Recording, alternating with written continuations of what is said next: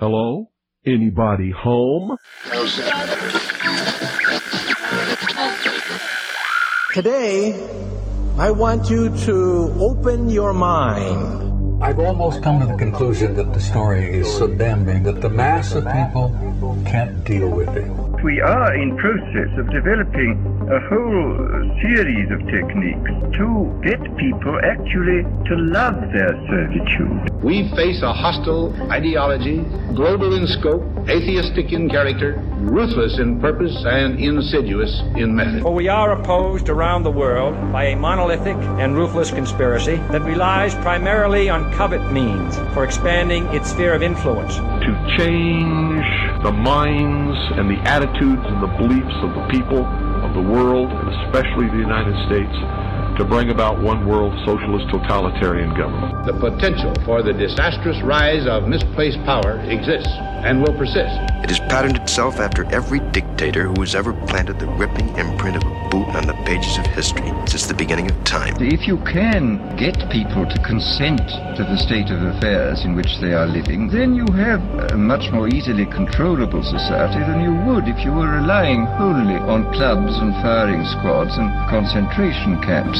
Tools of conquest do not necessarily come with bombs and explosions and fallout. There are weapons that are simply thoughts, attitudes, prejudices, to be found only in the minds of men. The military industrial complex not only controls our government, but they control our culture. As you connect the dots between different people, organizations, places, religions, history, suddenly the picture starts to form. If you don't connect the dots, it's just a mass of what's all this about. The kingdom of God is within man, not one man nor a group of men, but in all men, in you. You, the people, have the power to make this life free and beautiful, to make this life a wonderful adventure. Someone born in the United States is not more special than someone born in Mexico. Someone who is white is not more special than someone who is black. They're just vehicles for the consciousness to experience. Brutes have risen to power, but they lie. They do not fulfill that promise. They never will. Dictators free themselves,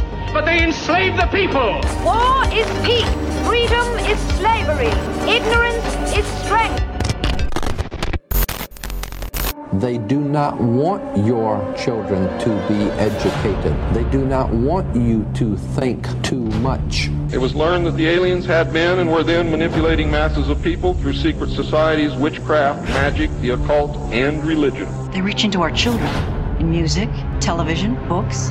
Prey on children's innocence. How can I disprove lies that are stamped with an official seal? So if you have the opportunity to stand next to one of these machines, it feels like an altar to an alien god. The Army Air Forces has announced that a flying disc has been found and is now in the possession of the Army. You can deny all the things I've seen, all the things I've discovered, but not for much longer, because too many others know what's happening out there. And no one, no government agency has jurisdiction over the truth.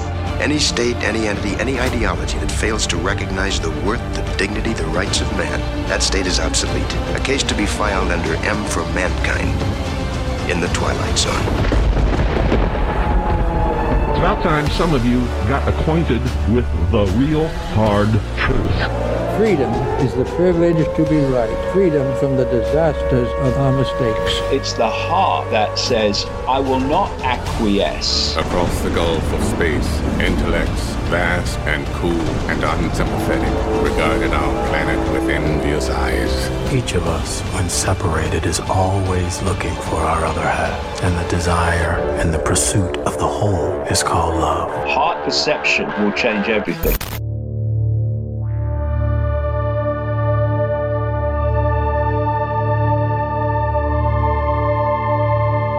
Welcome to the Secret Teachings radio broadcast. I'm your host, Ryan Gable. Thank you for tuning in this morning, this afternoon, tonight, whenever and wherever you are listening around the world, from the United States to Australia to Europe to Mexico. Thank you for tuning in to the Secret Teachings, broadcasting not only around the world, but broadcasting on the Fringe FM. That's fringe.fm for the website or you can download the application for free on your mobile device. That's Fringe FM.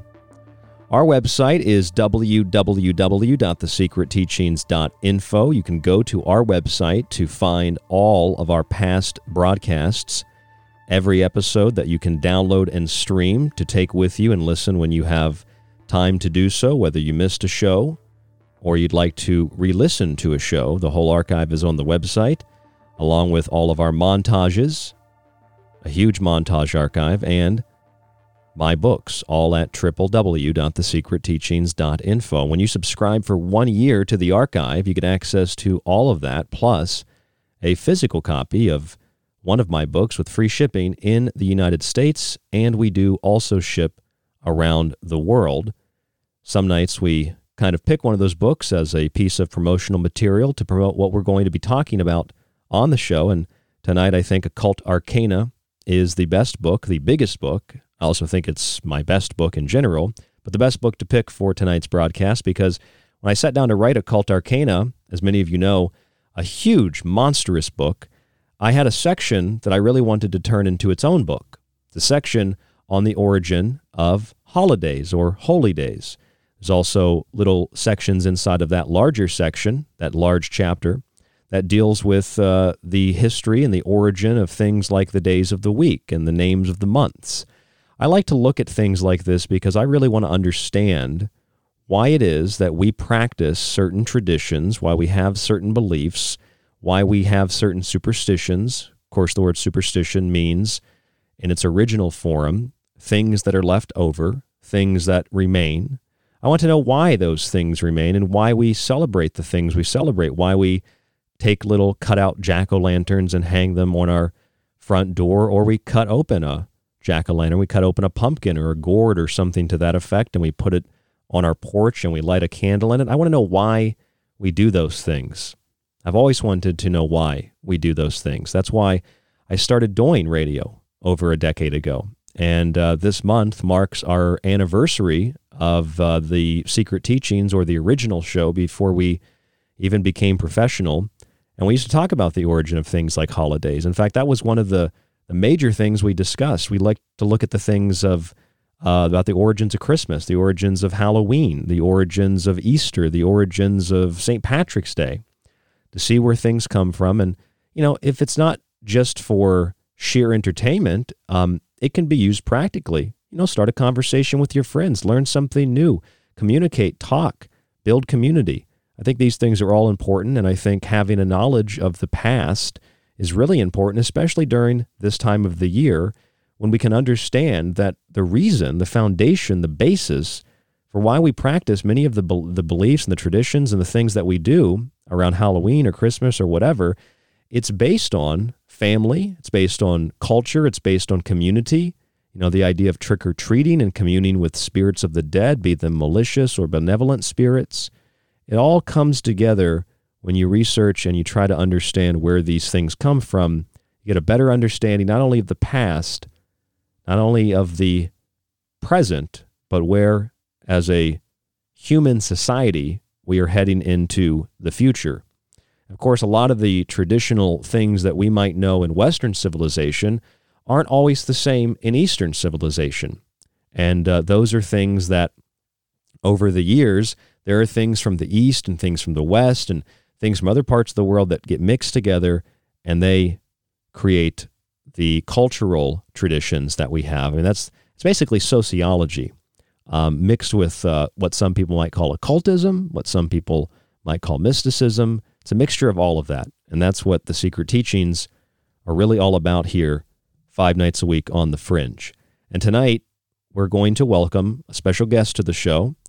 Her name is Amanda, and I found her on YouTube while I was looking for material to make a montage a couple of weeks ago when we did our four part special series on the elements earth, air, fire, and water. And I found Amanda talking about these little creatures called hanshis um, on one of her YouTube videos, and I pulled that audio for one of the just a brief clip for a montage and uh, contacted Amanda. And I thought it would be nice to get somebody. I haven't had somebody on the show for a while. Be nice to get somebody on the show who also has a knowledge of things like uh, the paranormal and things like folklore, something that she specializes in. She spends a lot of her time researching uh, this type of content for her YouTube channel and some of the other work that she does.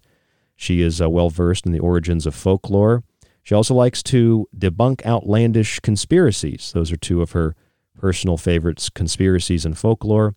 So we welcome Amanda to the broadcast this evening to talk about that and Halloween origins mixed with whatever else we might get into tonight. Amanda, welcome to the Secret Teachings. Thank you for joining us. Yeah, thank you so much for having me. What got you into this kind of research? I fell into it by happenstance. How did you find this kind of thing, folklore and the origin of things that are, you know, really deeply rooted in the past that we still practice today? What got you interested? How did you get into this? Um, I mean, I guess I've always been pretty interested in in the why of things and why do we do this? Um, like you said why are we cutting open pumpkins and putting candles in them? Um, so from a fairly young age i was just always pretty curious about this kind of thing. But i made the youtube channel uh, about a year ago now and i started it primarily because um, i do research for a different uh, channel on YouTube. I won't say who, but I actually do research and scripts and things like that as a full time job. But I kind of just wanted to do it on my own terms. And I figured, hey, I'm getting fairly decent at this research thing. This is something that I really do enjoy. Now, maybe I should just do it on my own terms and have fun and research the things that I really want to talk about. So it was uh, a way for me to take a break while still doing something that I enjoy. What is your YouTube page too for people to check it out while they're listening? Yeah, um, I go by Exploring the Unsolved now. I used to go by Amanda N, but I actually got a few recommendations saying, hey, you know, you should keep your channel uh, vague. But if you look up Exploring the Unsolved, you know, Amanda N, you should be able to find me. Exploring the Unsolved on YouTube. And we're going to link you up on social media as well uh, on our Facebook page, facebook.com forward slash the secret teachings, and on my page, Ryan Gable, which you can find linked there as well. And, and in terms of uh, cutting open pumpkins and putting those on our porch, why do we do that? I, you know, I researched a lot for my book, Occult Arcana. I have a huge section on the origin of holidays or holy days, and Halloween is one of those traditions where even as a kid, um, you know, kids probably like Halloween maybe more than Christmas because you get to dress up, you get to go trick or treating.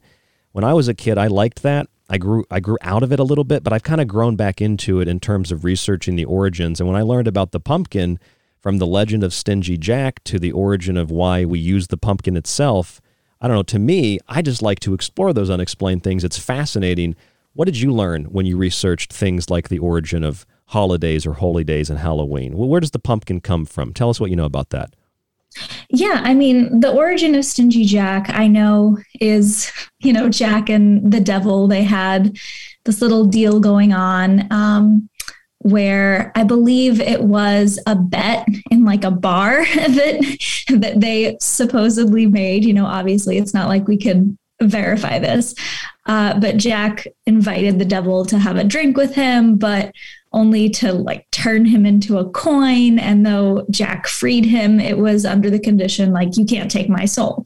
Um, and then when he died, the devil sent Jack off into the night with just a burning coal, and Jack put it in a turnip originally, uh, creating the first ever, you know, Jack o' lantern because his name was Jack. So I found that pretty interesting because the story originally has it as a turnip. So I'm like, why why are we doing this with pumpkins and not turnips then? And it has a lot to do with the fall harvest and with pumpkins and apples being so available because I think today we to some extent forget that you know apples are not necessarily as available year round and pumpkins are not necessarily year round. You know, we we know that these things are seasonal, but because of grocery stores and because of how our lives work now, uh, you can have fruits and vegetables of all kinds throughout the entire year. So for these to be seasonal things and you know grocery stores to not be the way they are now, it it made sense that okay, we're going to do it we're going to do it with a pumpkin instead of a turnip. So. Yeah, what's available in the area? I mean, a lot of this I think comes from the Celtic Irish, and they didn't necessarily have pumpkins as far as we know. and that was more of a North Yeah. American food. So, they, I mean, they took. I've read they've taken beets, turnips, potatoes, any other root vegetable, and then they would kind of core them out, put a burning coal from the Samhain fire. But that you know that tr- that tradition uh, is told in the story of Stingy Jack, as you said, and, and and what you explained is exactly what I've read about Stingy Yeah. Jack. It's like a it's like a deal made with the devil in a bar, and then he keeps tricking the devil to the point where he's not even allowed into hell when he finally dies. So he has to wander the earth, and to to light his way, he has the the lantern. Yeah, exactly. And pumpkins are going to be more available in, you know, North America in the fall seasons and things like that. And then they're not available in others. So I, I honestly am curious what it would look like in a turnip um, for my own. You for should my own you should do that this year. yeah, right. I'm going to carve out a turnip and leave it on my front porch instead of a pumpkin. see what happens. You know what? I've been thinking. I want. I've wanted to do that for years. I might. You just inspired me. I might do that this year. I might go get some turnips, maybe a beet, and I'll just carve it out and I'll put it on the front porch.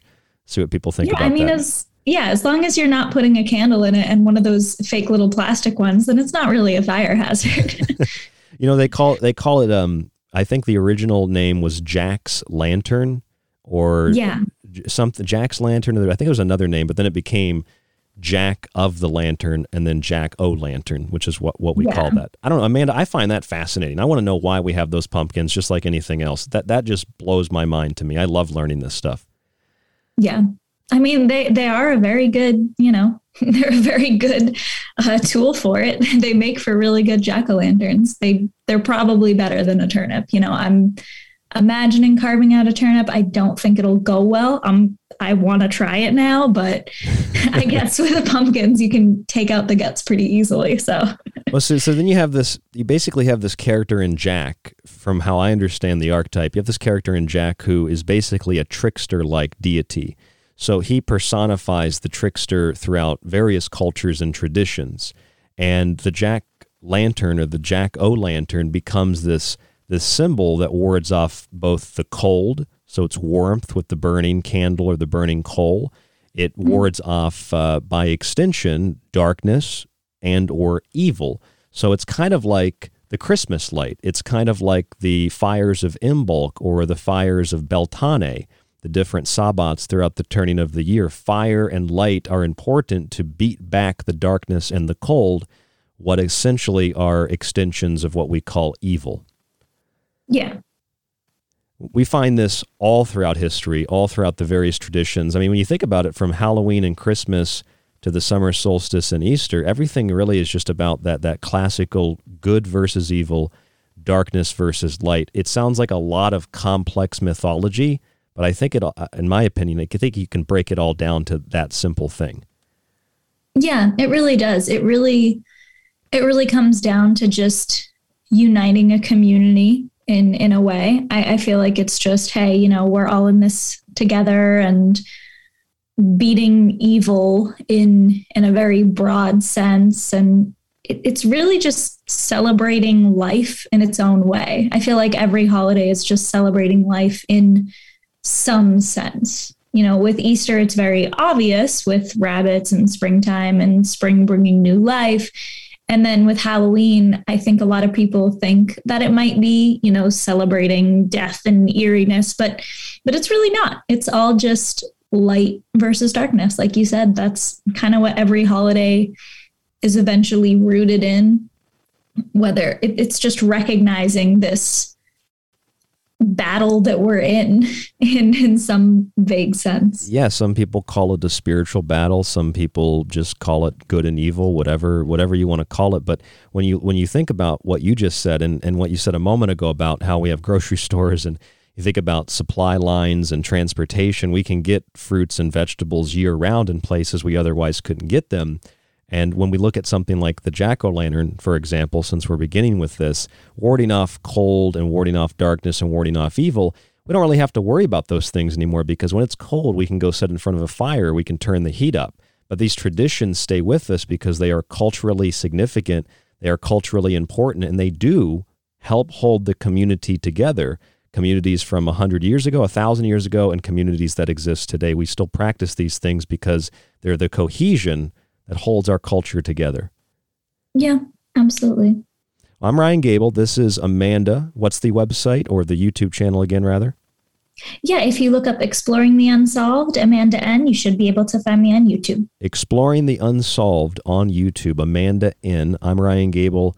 Again, your host. This is The Secret Teachings. We're going to come back with a longer segment with Amanda. We're going to get into some of the other details of Halloween, or as some might pronounce it, Samhain, or as it's, I'm told, properly pronounced, Samhain, right here on The Secret Teachings. There's more after this. Don't go anywhere. The music tonight, White Bat Audio. And if you'd like to contact the show, rdgable at yahoo.com. Our website, www.thesecretteachings.info. Please subscribe to the archive, get access to all the show's montages and the books. That's www.thesecretteachings.info. www.thesecretteachings.info. Stay with us. More with Amanda after this.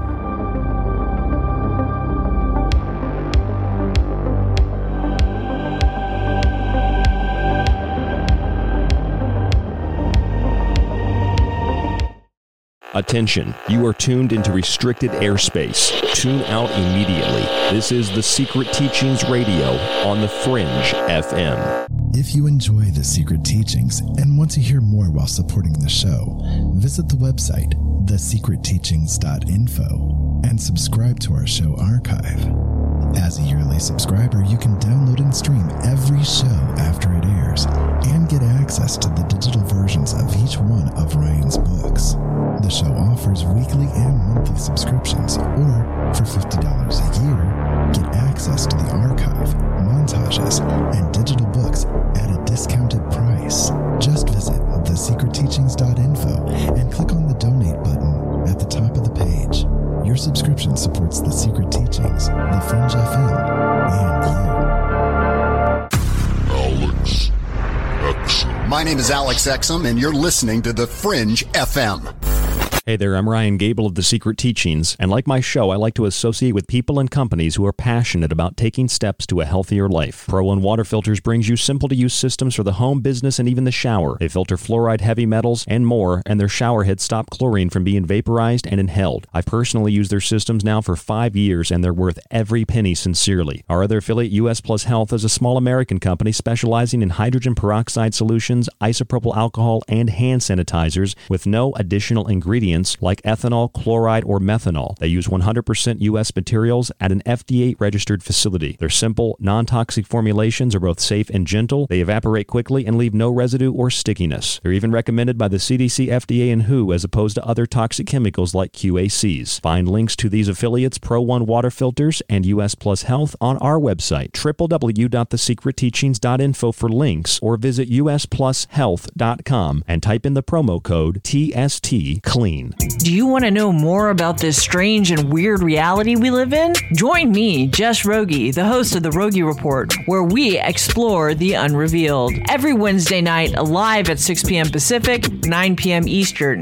here on The Fringe FM, KTLK Digital Broadcasting. This is Kev Baker of The Kev Baker Show, and you're listening to The Secret Teachings with Ryan Gable. And so are we. KTLK, Digital Broadcasting, The Fringe FM. You're listening to The Secret Teachings. For more information on the show or to contact Ryan, visit thesecretteachings.info or email Ryan at rdgable at yahoo.com. Hello, folks. This is Jordan Maxwell. My website is jordanmaxwellshow.com, and you're listening to The Secret Teachings with your host, Ryan Gable. Hey there, I'm Ryan Gable of The Secret Teachings, and I want to share something astounding with you. It's no mistake that delta equals 4 numerically, and that with its three sides equals 7, the number of revelations that heralds the apocalypse to build a new kingdom on the ashes of the old. The new kingdom is not firstly God's, though, but a false prophet who will be crowned, the corona. His kingdom is seven years long, but it's cut in half. Delta means change and authority and conveys a deep meaning in holding the eye of God and his infallible name Yahweh. Tetragrammaton. It's no mistake CG images of SARS CoV 2 have little triangles or that delta waves place people into a diseased, unstable state of mind. It's no mistake the biggest global conspiracy is one of depopulation, that its logo is supposedly a triangle, and that delta extracted from the Norse Valknut means fertility. These are the patterns that we see in the observations that we make on the Secret Teachings Radio, five nights a week broadcasting on the Fringe FM. For more information, check out thesecretteachings.info or email us rdgable at yahoo.com.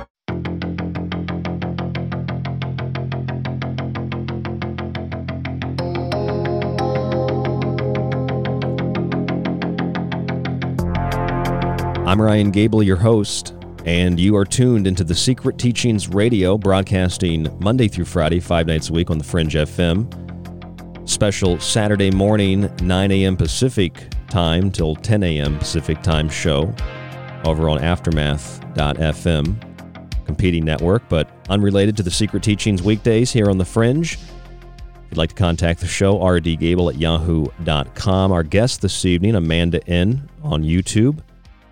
She is an investigator and researcher into the subjects of things like folklore, the origin of different traditions, things that are very interesting to me. And she got into them in a similar way to how I got into them. And I've studied uh, the origins of holidays and holy days for a long time. I've always been fascinated with why we celebrate the things that we celebrate, why we use the symbols that we use to celebrate those things. And we talked a little bit about the pumpkin or the jack o' lantern and where that came from. And I think, uh, Amanda, people have heard me over 10 years every year go on about the origins of holidays and holy days. So I want to give you uh, the floor here in this segment to start us out with. Tell us a little bit about what you know about Halloween. What are some of these other traditions? I don't know if it's trick or treating or the costumes. What do you know about Halloween? What can you share with us? Yeah, so uh, I guess the best place to start from from everything that I've seen would be with Samhain, which is when uh, the Celtic people believed that it was sort of a spirits are closest to the mortal realm during that time. Uh, so the other world, you know, the division between this world and the other world was at its thinnest. So I always thought that that was really cool because it's transitioning from, you know, a lighter season to a darker season, you know, summer to winter. So Samhain, Samhain, Samhain, however you pronounce it. I've heard it so many different ways. Um, but yeah, however you pronounce it, yeah, however you say it, that was when spirits were closest, which also kind of feeds into Day of the Dead and other holidays that celebrate that. So ancestors were honored and you know these potentially harmful spirits were warded off and from what i understand the harmful spirits or evil spirits or whatever they were considered were warded off by people wearing these face masks so that was sort of dressing up and how that came to be or at least one of the ways that that came to be um, and another reason that I heard for it was so that these spirits couldn't tell who to, you know, who to do harm to in some way. You know, you can't tell who's behind the mask. Um, so those are those are the primary things that I've looked into and that I've studied about it and that I find fascinating because even when we think of Samhain, you don't necessarily think of trick or treating and getting dressed up and jack o' lanterns and pumpkins and all that. So it's where did all that come into play? So that was one of the the primary things that I looked into while looking into Samhain. And that's also what I found. And uh, when I found that, when I un- tried to figure out and understand exactly why uh, we wore costumes, the first thing I learned was that we wore costumes for exactly the reason that you just explained to protect ourselves from these roaming spirits that might have crossed the barrier or pierced the veil during this time of the year when the veil, as you said, thins. And mm-hmm. I learned that and I thought, well, that's really interesting. I love that. And then as I read and researched more about it over the years, I realized it wasn't just to ward off the evil spirits. Sometimes we dress up in order to welcome the spirits of our ancestors. So it, it played, um, or it had a, a two part effect to it. Costumes could ward off evil, but it could also welcome good. And I think that is um, a very similar or it shares a very similar relationship to things like trick or treating. You know, you put out the treat or there's the trick, but you also put out food for your relatives or for your ancestors so that they can come along and they can have some type of sustenance. I mean, obviously, we're not talking about literalisms here, I don't think, yeah. because we're talking about spirits. There's a lot of metaphor and analogy, but still, the, the, yeah. the, there is a, a, an original reason why people did these types of things, um, even if they did do them literally, believing that the spirits were partaking of of of the sustenance. Yeah, yeah, absolutely. And uh, when it comes to trick or treating, uh, I believe it was originally known as mumming, or that was one of the first uh, things that it was known as was mumming, and then later souling, which is when people would. Uh, I know it was, it tended to be poorer people, and they would visit the houses of wealthier families and ask for soul cakes, which is why I think it was known as souling because it was soul cakes.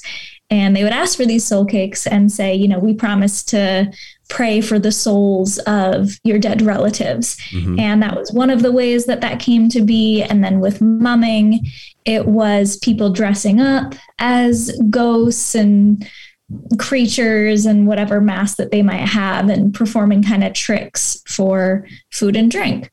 So it's interesting that now it's for children when it used to be mumming and souling and a very spiritual thing. And now it's just, hey, look at my cool costume uh, for a lot of people. so I think it's interesting how that's changed over the years and the spiritual aspect unfortunately has been lost to at least a certain extent. What what, what is the the name mumming? I've I've never heard of that before. I've heard going to scowling, I've heard souling because I've read about the soul cakes, but what is mumming?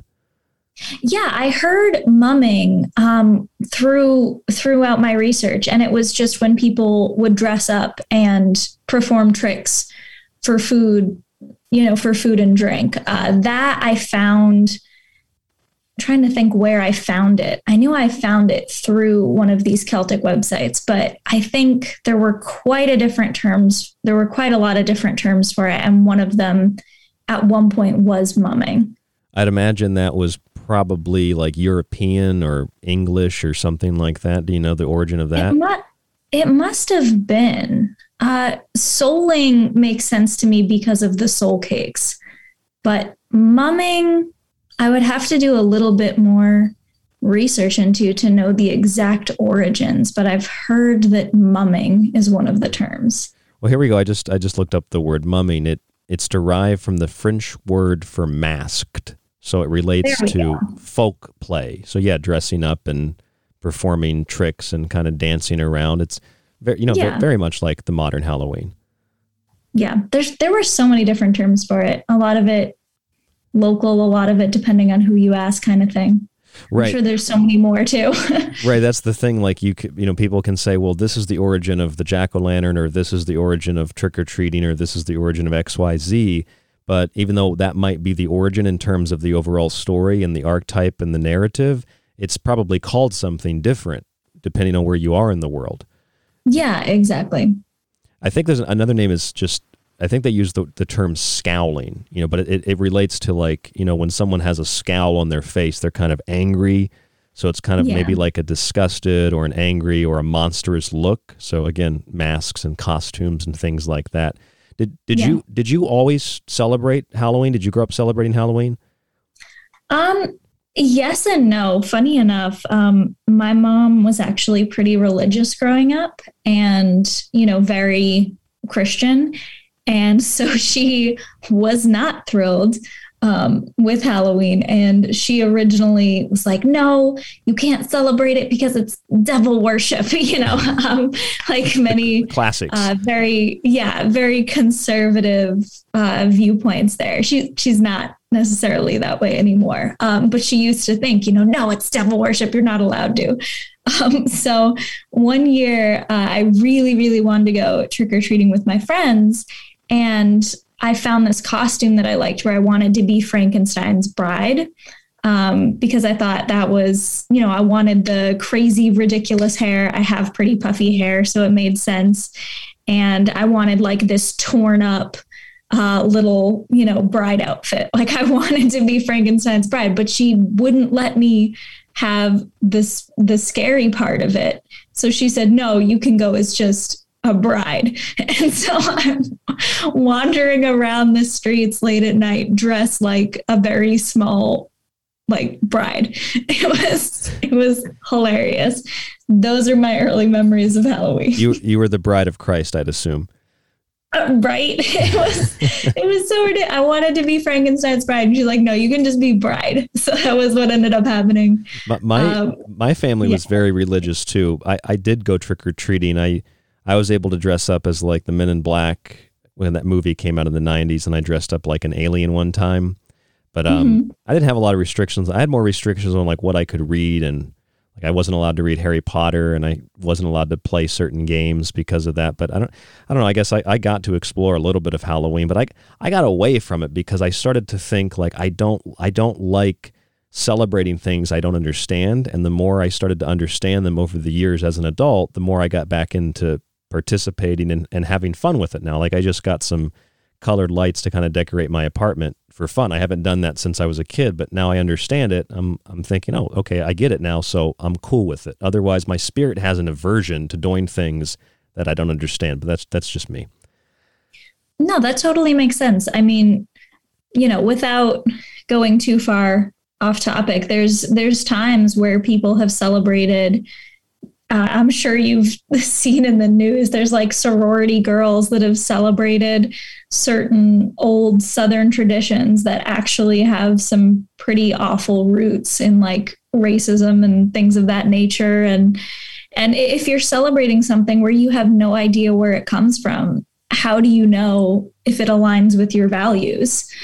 You know, so I think it's really important to to do your research about things that you're doing. I mean, if, you're, you know, lighting candles, if you're putting up a Christmas tree, if you're doing all these things, I do think that to some extent we should know where it comes from because all too often we're just not necessarily taught it. It's just a part of tradition. And while to some extent it's okay keeping with tradition, other times, how do you know about the morals there? How do you know about the values there? So, no, I totally agree with that. I, I feel, Amanda, that what happens is when we pay attention, like the word entertain means to direct attention. So when we direct our attention toward things like a Christmas tree or a certain character or a costume or a jack o' lantern or whatever it is, our energy gets dumped into it, feeds into that symbol.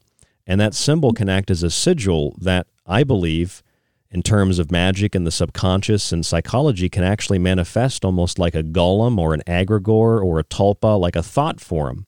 And if we're not yeah. careful what we put our energy into, we can, in, in, in a sense, in essence, summon and invoke things that we don't understand or know how to control. Yeah, I can agree with that. I, I definitely think that, you know, whether whether or not somebody is a spiritual person and believes in ghosts or spirits or Ouija boards or tarot or whatever other, you know, as my mom would have put it, like darker aspects to Halloween, you know, whether or not you believe in that it's it's giving something power. And if you give something power and you know your attention if if you give something that it it matters to you. It has a point in your life. If if you give it attention you should know what you're giving your attention to. Yes, because yeah. it will manifest in some form or another if you're giving it a place of importance in your life. And, and for me that's not even looking at it from one point of view or the other. It's not looking at something as good or evil. It's just a generalized statement. But then again i guess you could say that your mom you know my mom my family uh, people that are more christian or religiously oriented they're not necessarily wrong that these types of celebrations can be, I guess, what you could call darker if you don't understand them. They're not necessarily wrong about it, are they then? I guess not. But I think anything could be dark. You know, anything can be dark depending on the intent. You know, there are people course, out yeah. there that worship Satan. And, you know, I'm sure that my mom would have some words with them. And you know that that to her is awful you know to her that that is these people are devil worshippers they're terrible people. But that doesn't mean that that's what halloween is about. That doesn't mean that that's what everyone's intent is when they want to dress up as frankenstein's bride. Like that's right, you know when i wanted that my intent was never oh you know I, I was like what eight? I don't think my thought process was oh you know let's celebrate Satan right now. My thought process was, I got the poofy hair. Let's do it. This will be fun. You just wanted, yeah, you just that, wanted to have fun. That was the thought process. So it depends on the energy that you give it. And if you want to be as again as, as she would put it you know if you want to be a light in a dark world then isn't your way to do that by living in the world and by adapting and by turning tradition into something that is bright and meaningful and good for you.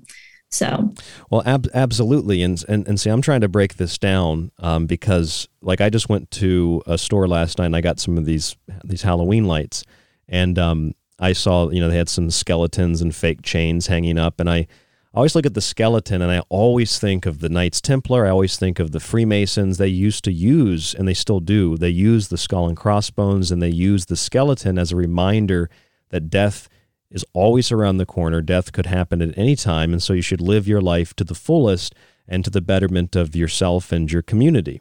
And other people yeah. see the skeleton as this this negative thing of worshiping evil. But I find it funny, Amanda, and I find it ironic that to hang a skeleton as a sign of death to honor the dead, like the Day of the Dead, for example, is somehow mm-hmm. seen maybe as evil by those who are religious, yet the whole religious community is, for the most part, especially the Christians, are focused around uh, a man, savior or otherwise, who is bloodied and nailed to a cross.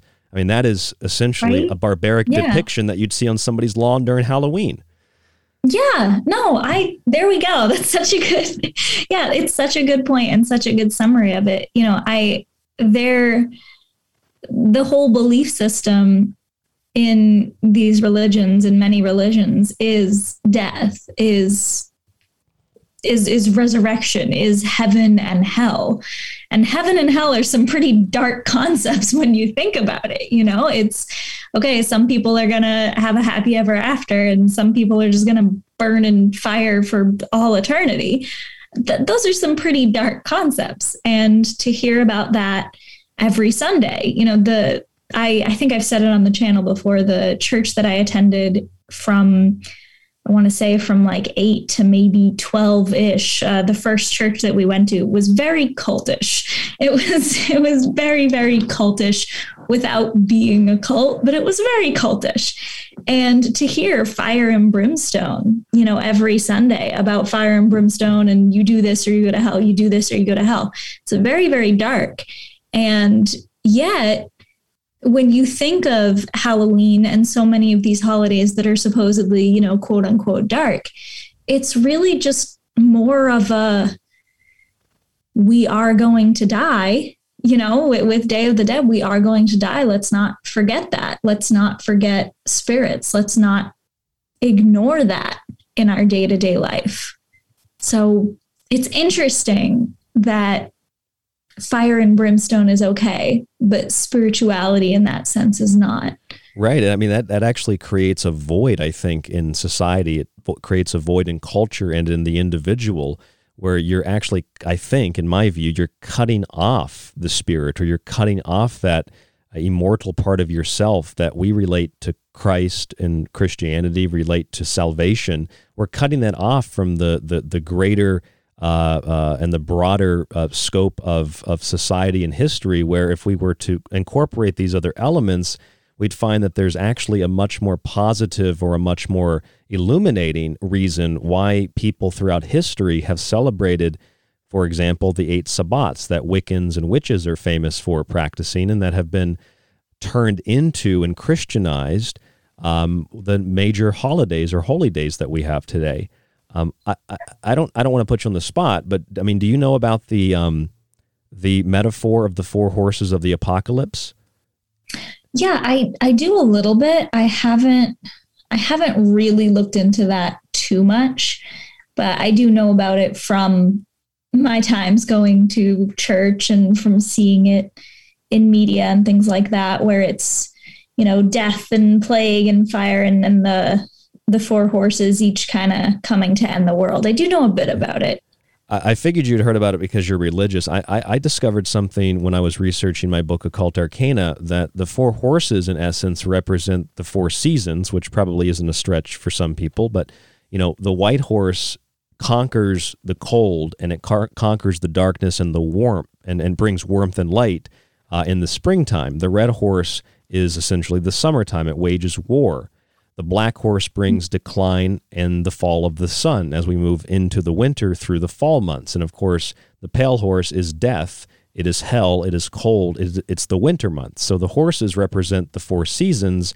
The horses represent, in relation to an apocalypse, it, re- it relates to the great unveiling, the lifting of the veil, and the perpetual cycles of nature summer, fall, winter, spring, and so on and so forth, that then the cycle repeats itself. So I think that all of that from from a religious point of view and from maybe even a Wiccan or pagan point of view, it comes together as a mixture of religion or theology, science, which is observation of nature, mythology, folklore, legend, etc. And we divide it and separate it from from itself so that we create these little belief systems. But when you merge it all together, you realize, well, there are four horses of the apocalypse. They're the months of the summer, the winter, the fall, yeah. the spring. And that's a beautiful thing to recognize it, I think. Yeah, I think all too often we've divided uh, everything where you can either be spiritual or you can be religious or you can be atheist and, and not spiritual at all. And I, you know, very science minded. Uh, I think science, spirituality, and religion are seen as three opposing forces a lot. Where I've heard so many people say, I'm spiritual, but not religious. You know, I, I wouldn't go as far as say I'm religious, and that's fine. And then there's people, you know, I'm very science minded. I don't believe in any kind of spirituality or, or religion or anything like that. I think that viewing those three as separate is kind of a shame because they each hold their own values, they each have their own purpose. And if you do make some attempt to have a balance in your life with all three, then it makes more sense, you know, reading spiritual, religious, or science texts, reading things about whether it's like we said earlier, whether it's you're putting an importance on something in your life and what that means, uh, with some kind of object, with a totem, with anything like that, when you give it importance, the mentality that you have around it, uh, whatever you worship, whatever you believe, all of those things are are so important. And so to separate those three pillars of religion and spirituality and science, it's a shame because when you combine them, I think you get more out of it you absolutely do get more out of it. There's no doubt about that whatsoever. You combine it all together. I mean, that's what that's what really drives me here on the Secret Teachings to do what I do, and I think that's probably at the core. I don't want to speak for you, but it's probably at the core of why you do what you do, at the research you do, and the interest you have. Yeah, absolutely. Let me ask you about this for Halloween. Well, what about um, you think about his, history, and you think about what our culture typically portrays for a religious purpose or another as being the origin of, of something like a Halloween, uh, where people supposedly in the past have performed human sacrifices or performed, you know, barbaric acts in order to carry out their rituals. Obviously, this has happened throughout history for a number of reasons. But what about the origin of Halloween? How much do you know about that? Is there human sacrifice really at the core? Yeah, I I've never seen human sacrifice at the core, or at least I haven't seen evidence of it. Um, I've seen some Western histories, you know, whether it's like Christopher Columbus or whatever the heck, you know, Christopher Columbus, when he came over here, he encountered cannibals. It's like, no, some of the people that he encountered weren't cannibals. They were very few and far between. Did they actually do anything like that?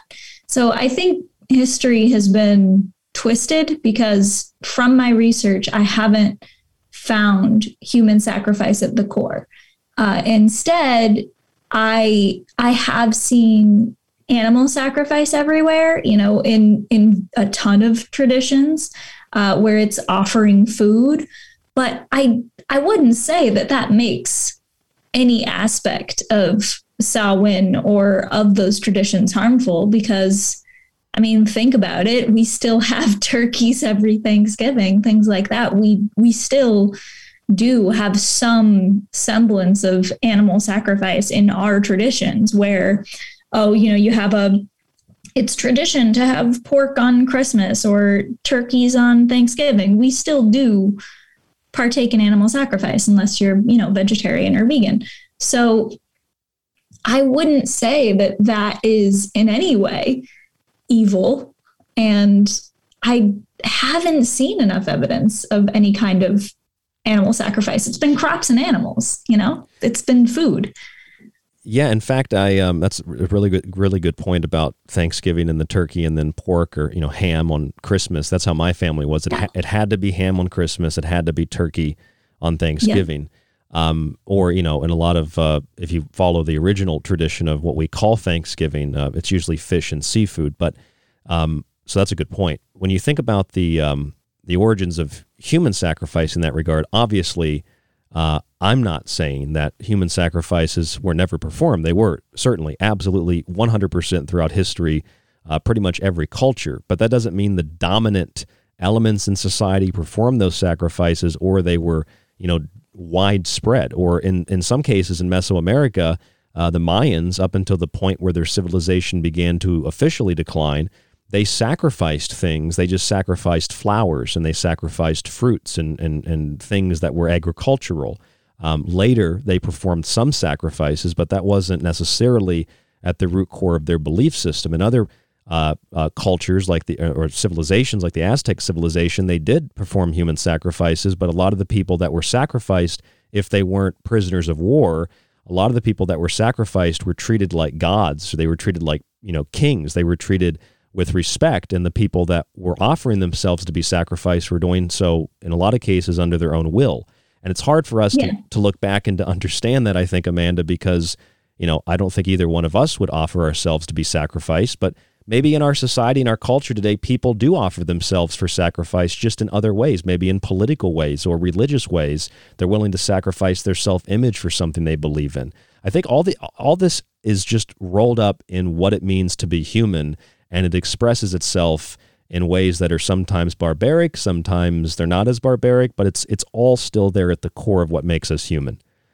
Yeah, absolutely. And yeah, human sacrifice has been prevalent throughout history. I think it's definitely been exaggerated for sure. It has been prevalent. I've never seen it at the core of Samhain, though. I've never seen it at the core of Samhain. I've never seen it at the core of a lot of these holidays.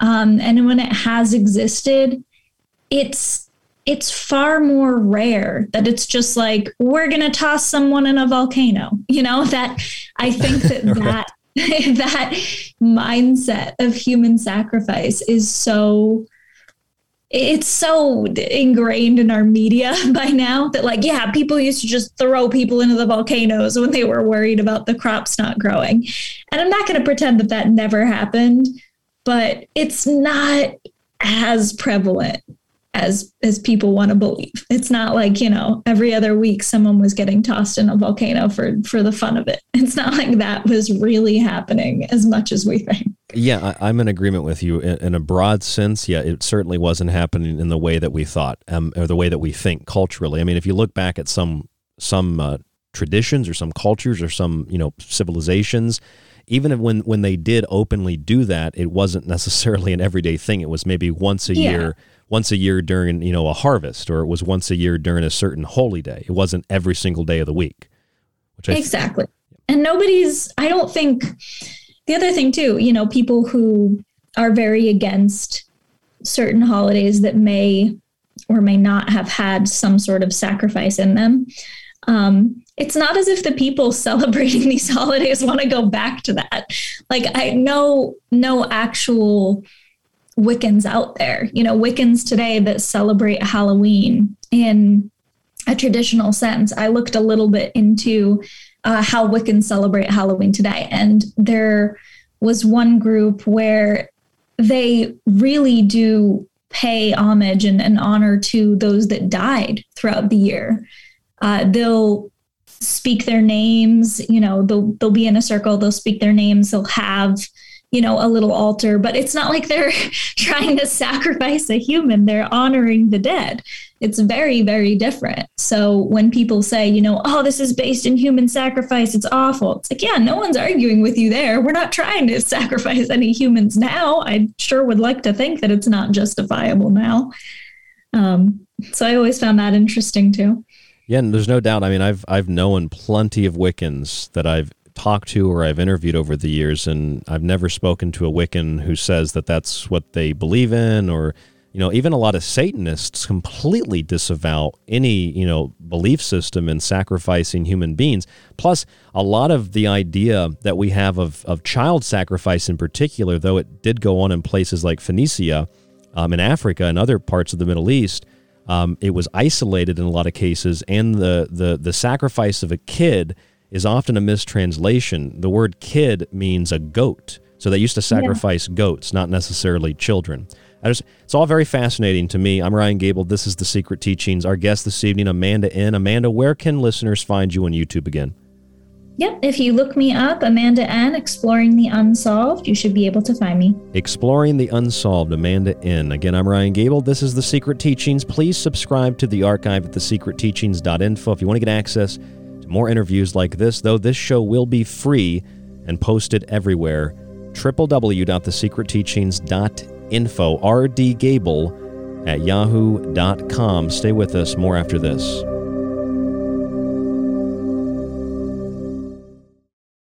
Lighting the void with the secret teachings of all ages. It's KTLK Digital Broadcasting, The Fringe FM.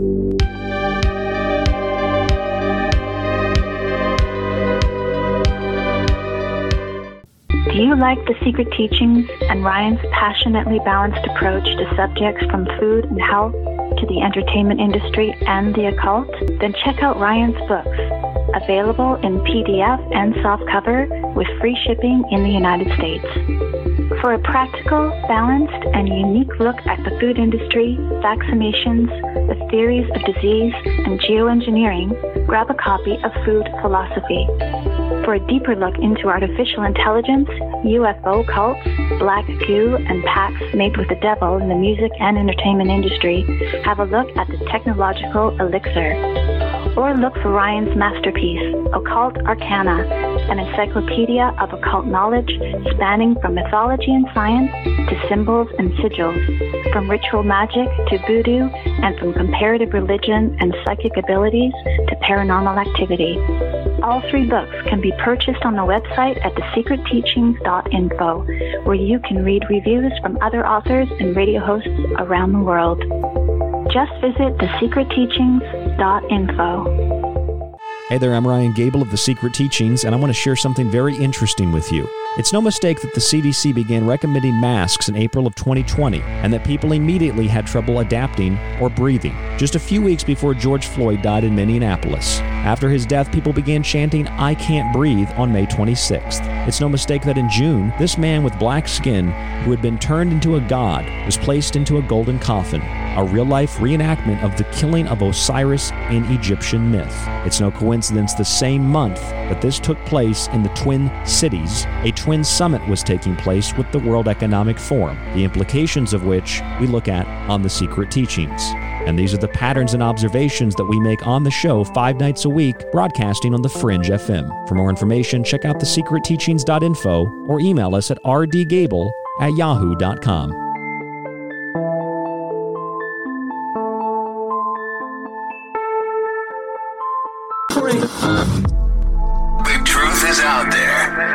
and so are we. KTLK, Digital Broadcasting, The Fringe FM. Are you thinking about creating a podcast but don't know where to start?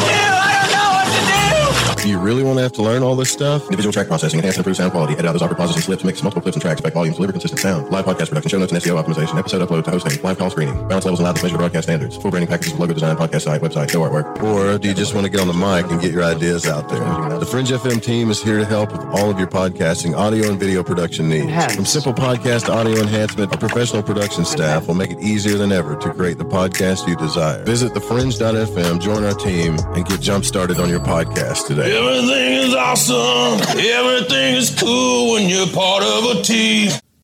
What are you doing on Wednesdays? I want to invite you to join me, Jess Rogie, the host of The Rogie Report, where I provide commentary and invite guests on to talk about UAPs, conspiracies, current events, nature of reality, consciousness, and of course, the paranormal. Listen to The Rogie Report every Wednesday live at 6 p.m. Pacific, 9 p.m. Eastern here on the Fringe FM, KTLK Digital Broadcasting. For a lot longer than most podcasts have been around, The Secret Teachings has been at the forefront of unique investigation into both the mundane and the extraordinary. Critical thought and controlled speculation allowed us to determine that the much anticipated UAP report would be vague, unexplained, and would simply imply the need for defense against national security threats. We determined that sonic weapons were the cause of Havana syndrome a full year before CNN acknowledged the same. We told you about the mind controlled magic, sex slavery, and intellectual theft in the music industry long before Britney Spears spoke out about her conservatorship, and we've been removed from radio for refusing to censor our show over international child trafficking networks and sex cults long before Epstein didn't kill himself. This has been done with no budget, only your support, and a will to learn and succeed. And you can continue to be a part of the Secret Teachings journey as we broadcast Monday through Friday after Lighting the Void with Joe Rupe, right here on KTLK Digital Broadcasting, The Fringe FM.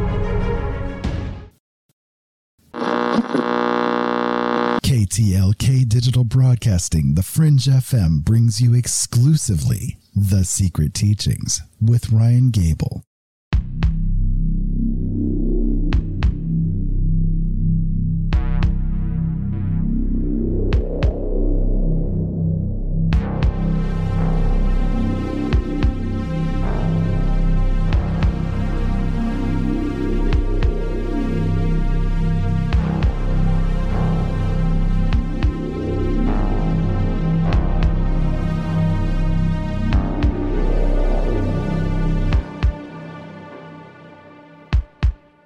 Welcome back to the Secret Teachings radio broadcast.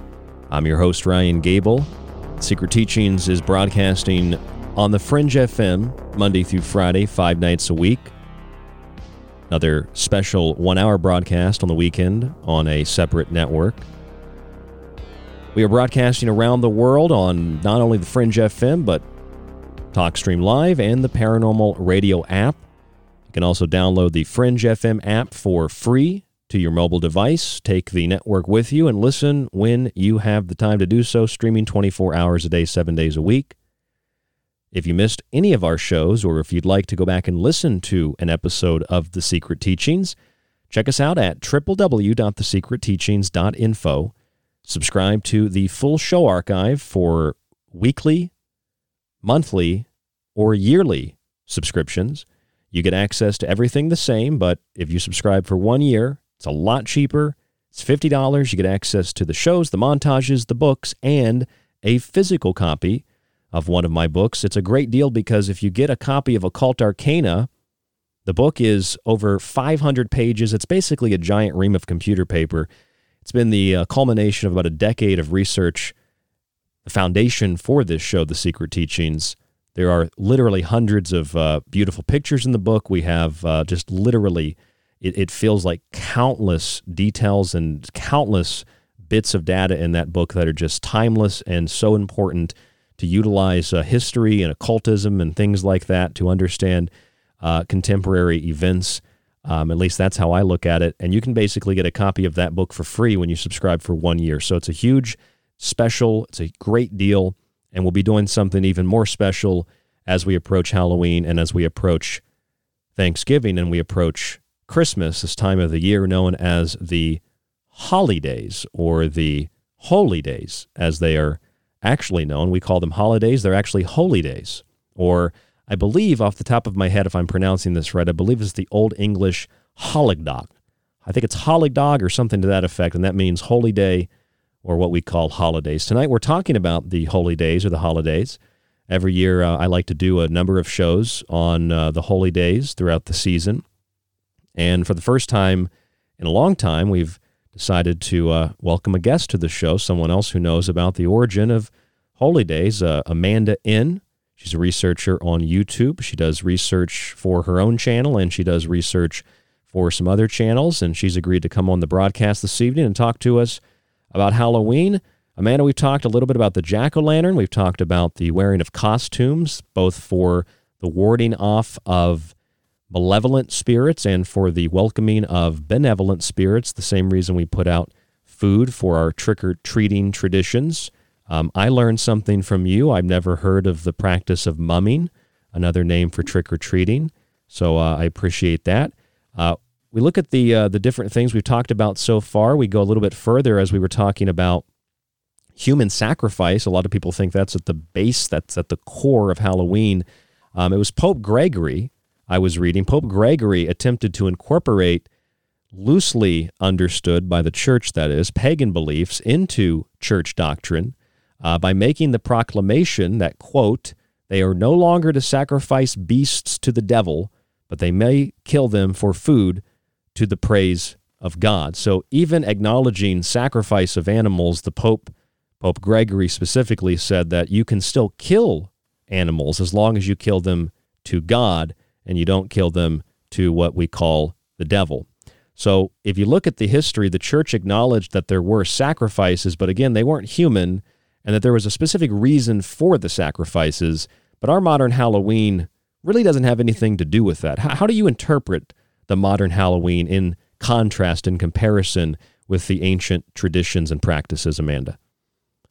Yeah, um, I know this is going to make me sound very jaded. Um, I feel like modern Halloween is far more commercial and it is far more about consumerism because I I'm not going to say that I haven't ever seen, you know, a it, it go around in the public about Halloween being spiritual. I'm not going to say that that's never happened, but I think it's very few and far between that you'll see the genuine elements of Halloween being addressed. But funny enough, I do see it plenty in Day of the Dead. Um, I've actually done a Day of the Dead celebration. Uh, when I was in college, one of my closest friends uh, was from Mexico. And he and I did a little Day of the Dead celebration at his place because he couldn't be with his family. Um, he wasn't able to travel back because, you know, we had school. Um, so we made one of those sweetbreads and um, put out some food and some photos of his family and, you know, like said a little prayer together. And it was really, really sweet. You know, he wanted me to be there because his family couldn't be there. And it was very spiritual. But I'd say Halloween itself, not so much. Um, it's more about the candy and the celebrations and the costumes. And there's not necessarily anything wrong with that, with just having fun and dressing up. But I would say that the reason for those those acts uh, are not necessarily super known. It's not really as spiritual. No, it's not. I'd agree with you, and I find that um, I find that I confuse people a lot when I take a take an approach to observing something like Halloween, at least in my perspective, from my perspective, and uh, as much as I can be objective. And people kind of get confused. They're like, wait a minute, you're saying Halloween is kind of like satanic, but it's not satanic. And I'm like, well, I'm not even using the word satanic. I'm just looking at the origins. I'm not looking at it from a Christian point of view. I'm looking at it from a historical point of view. To me, I found yeah. that that confuses people greatly.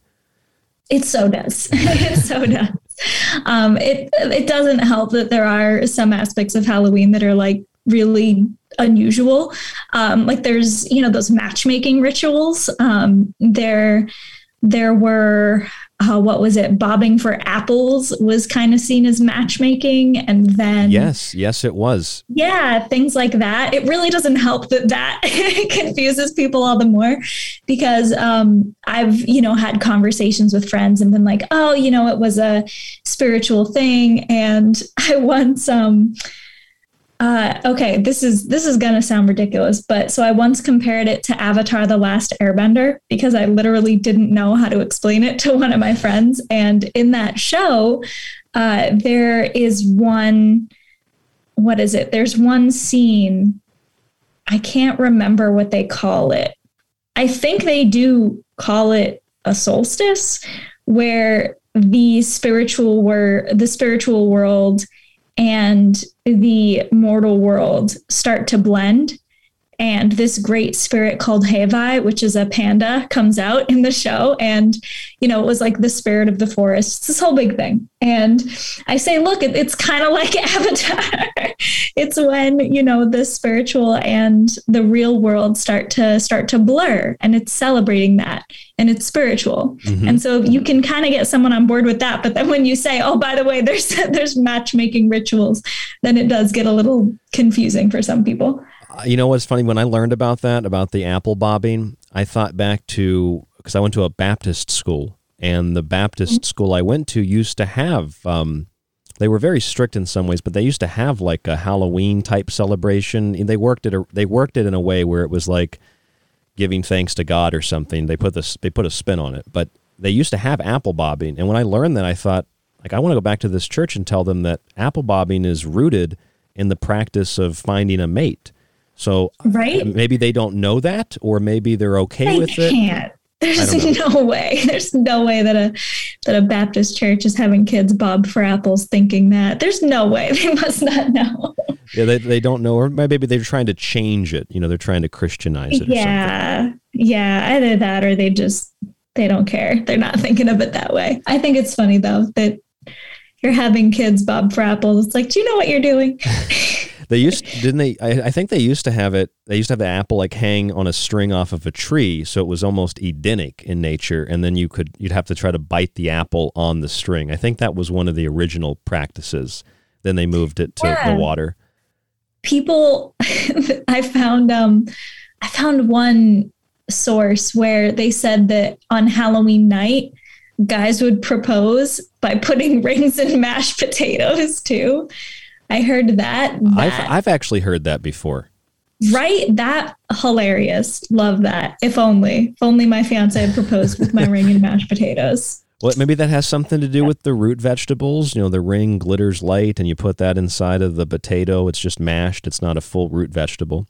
Some connection. I want to believe that someone one day accidentally swallowed a ring that way. I'm sure that they did. If people are practicing that, yeah. They must have. But yeah, and then there was um you the hazelnut one in Scotland. There was also that one too. Hazelnut where, one. Yeah, t- tell me about that. What's that one? Yeah, that one it was uh it was a fortune teller one where you know how fortune tellers um they'll scatter bones and and things like that. I know that that's one thing that uh psychics or fortune tellers will do.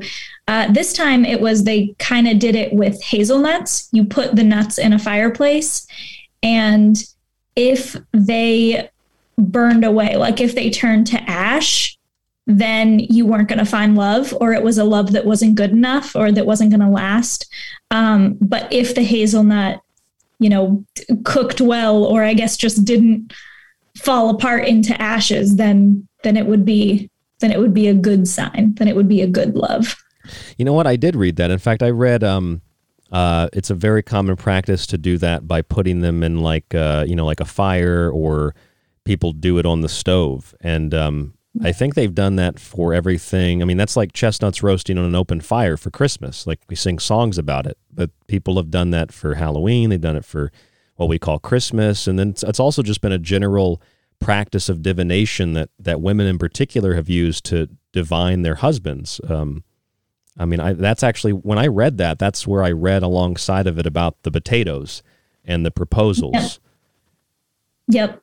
Yeah. That, the apple bobbing, the potatoes. I've got, I have like a little Google Doc from one of the scripts that I did, and all of those were in just a section of like I think I titled it Weird Romance Halloween Things. like I was very confused by it. I'm going, I had no idea Halloween had any kind of romantic rituals, but I guess it does. It's not just potatoes, Amanda, because um, from uh, from what I understand, uh, one tradition where was that you know a, a, a woman who was alone would prepare prepare this like beautiful meal, and mm-hmm. it, it was done in the hopes that some astral body or what they called a fetch, F E T C H, um, the body, the fetch or the astral body of a future husband would come, take a bite of the food, enjoy the food, and then be bound to the woman as her husband.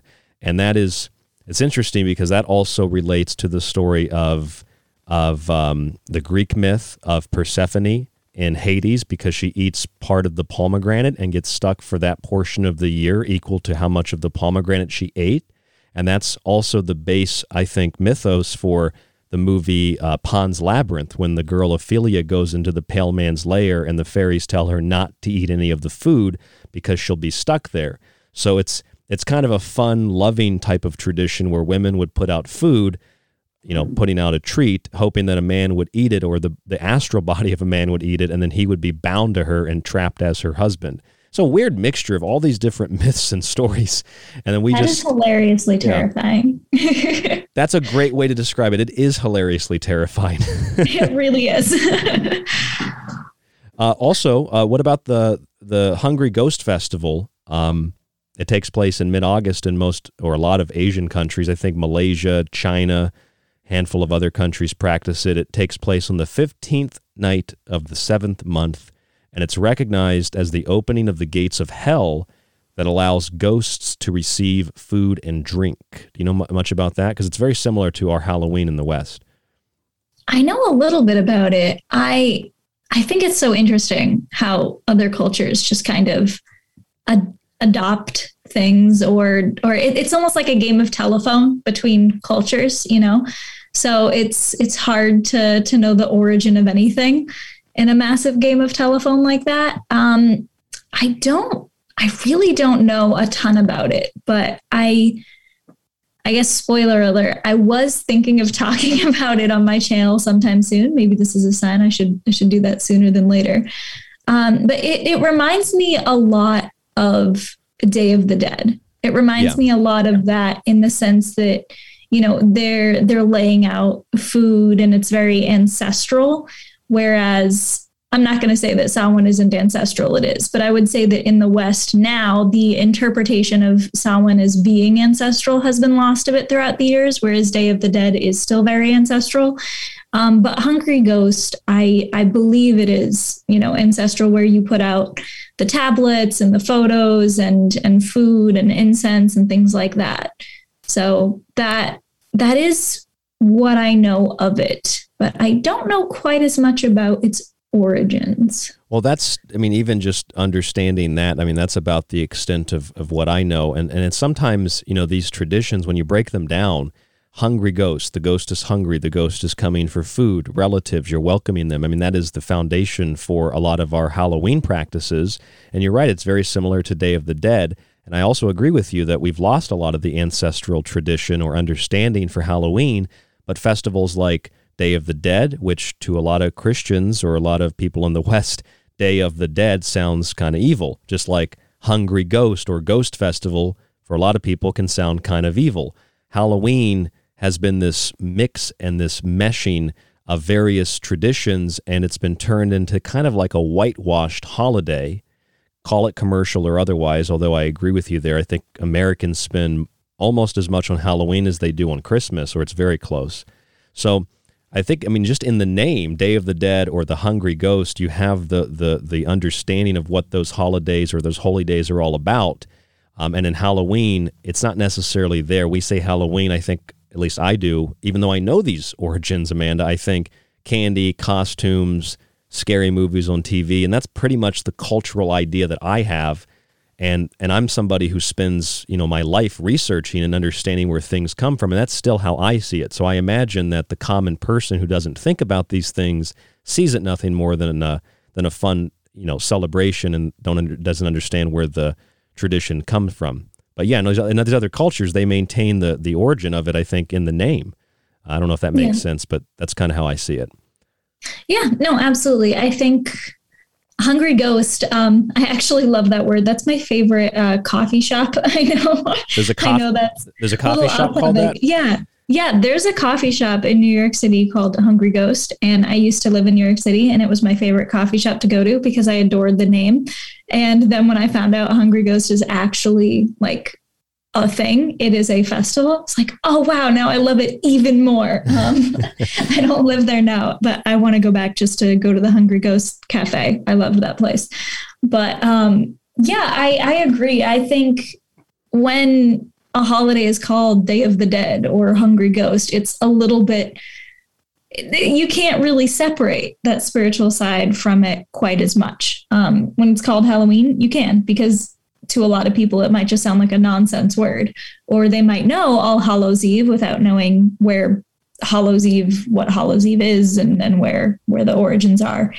Um, the other thing too with Hungry Ghost and with it being ancestral and laying out the tablets and things like that, I I would be inclined to say that there's probably a lot of Day of the Dead similarities and beliefs in there because, you know, everything inspires everything. So I wonder. I, I, f- I feel like Day of the Dead came first, but I can't really know. So I wonder if it was inspired by Day of the Dead or not, because I'm not 100% sure which one came first. Well, you know, on the surface, whether we're talking about um, a, a, westernized, and, and by Western, I mean more of the United States of America westernized version of old European traditions, or we're talking about South America, we're talking about Mexico, we're talking about Asia.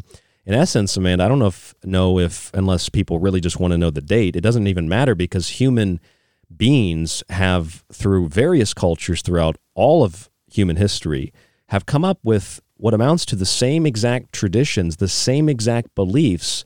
We just call them something different. So whether you're in Mexico or you're in Malaysia, again, I think they practice it there, the, uh, the Hungry Ghost Festival, you're practicing the same uh, series of, of, of, traditional beliefs for one reason or another. But I, I, think it's fascinating that humans have come up with the same ideas all over the oh, planet. Sure. That's incredible. Oh, for sure. Yeah. Yeah. I mean, this could have even, you know, been made without even hearing of of the other holiday because there's there's so many instances of, you know, people celebrating springtime and things like that without it all coming from, you know, the roots of Easter. So for sure, it could have been not necessarily even inspired, but just come up with on its own. I, I, am curious if it was inspired or if it was come up with. I would. I definitely. Now I'm going to look into the origins. You're going to have to do. The, you're going to have to do your own I'm show. Gonna, yeah, one episode is going to have to be about Hungry Ghosts now.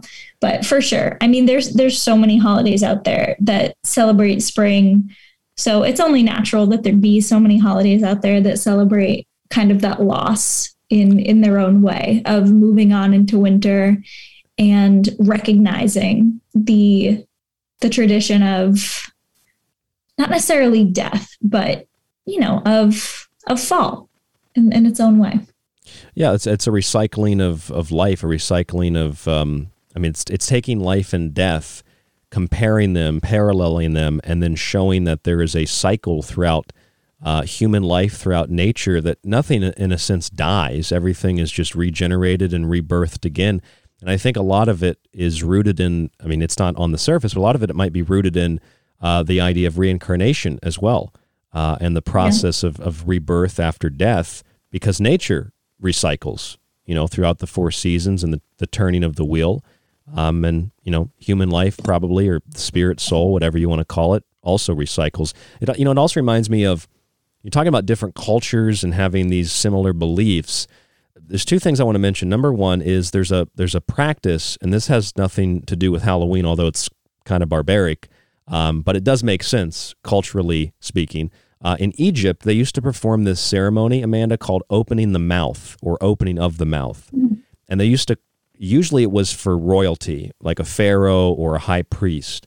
They would take them in part of the embalming process, and they would crack open the skull and the the reason they would do that is they believed that it would allow for the the spiritual essence of the person to leave the body to pass through you know the underworld and then to um, become a star in the heavens connected from the Milky Way galaxy the the river of souls to the actual Nile River the river of life which was turned metaphorically into this magical process in the Egyptian afterlife. But that's neither here nor there. The point is, they practice this ritual, which is so specific, and yet people have found that people in Central America also practice the exact same ritual.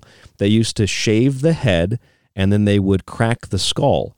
Um, and they they used a device called a I think it was called a Peshenkif. It means to open. So they would hold the mouth open, crack the skull, and believe that the soul would escape. So there's the, the other thing I said. There's two things. The other thing here is I'm thinking okay, you're asking about the hungry ghost and you're and you're talking about the day of the dead and that just reminded me of this opening of the mouth ceremony i start Yeah. thinking a lot of people say well you know it had to have been aliens that linked human culture together Oh my gosh. Yeah. No, I hate that. I, I think it's a little simpler. I think that human beings, whether there was an ancient culture that was more linked together and technology was lost or whatever, or just human beings in general, we see the world in a similar to an identical way. And so, regardless if you're in ancient Egypt or ancient ancient Central America or in ancient Asia, humans are coming up with the same ideas because they're all experiencing nature in a similar to identical way. You're seeing the sun, you're seeing the stars, you're seeing the moon, and you're understanding that cycle. And then you put that into stories, and that becomes the traditions that you find every culture pretty much practices the same thing. I personally don't think it's really aliens. I think it's just humans. And I think it's at the very core of who we are to observe those things and to practice them. Yeah, absolutely. I oh my gosh, I hate the alien theory. no, I, I hate it when, you know, I, I so often hear, you know, aliens built the pyramids and aliens did these things. It's like, or, you know, the humans that were around did. Maybe Egyptians built the pyramid. Why not that? Um, yeah, I, I couldn't agree more. I, I think that humanity whether it is humans inspiring humans or whether it is just us being inspired by nature or by our ancestors and stories and a massive game of telephone, whatever it is, I think that that makes far more sense and is far more likely because that is what we continue to see to this day, you know, in the holidays that we celebrate to this day and in the traditions that we have to this day and the actions that we do to this day. It, it's all very similar. You know, I'm not going to say that I have the exact same practices and beliefs some as someone across the world, but I would argue that I'm going through a similar thing that they are. We're, we're just living our best life as much as we can. Um, and if anything's going to unite us, as awful as a pandemic might be, there are plenty of things that do unite us clearly. Uh, so yeah, for people to say it's aliens, like, nah, I'm not buying that. I agree. I'm not buying that. Well, we, we- I mean, we just we spend so much of our time in front of computers and cell phones. We don't spend a lot of our time looking up at the stars. We don't sleep outside in tents and camps. We we sleep inside. We have, you know, a heater. We have an air conditioner. We go to the store to get our food. We, we still practice these these rituals because it's in our DNA. It's in our belief. But it it it, it doesn't have to be yeah extraterrestrials just because we don't understand the origins of it. Not to say that aliens aren't there, but just they're probably not responsible for just basic human developments in psychology. Um, yeah, I'm- exactly. I'm Ryan Gable. Amanda M is our guest this evening. Amanda, what is the YouTube again for the listeners?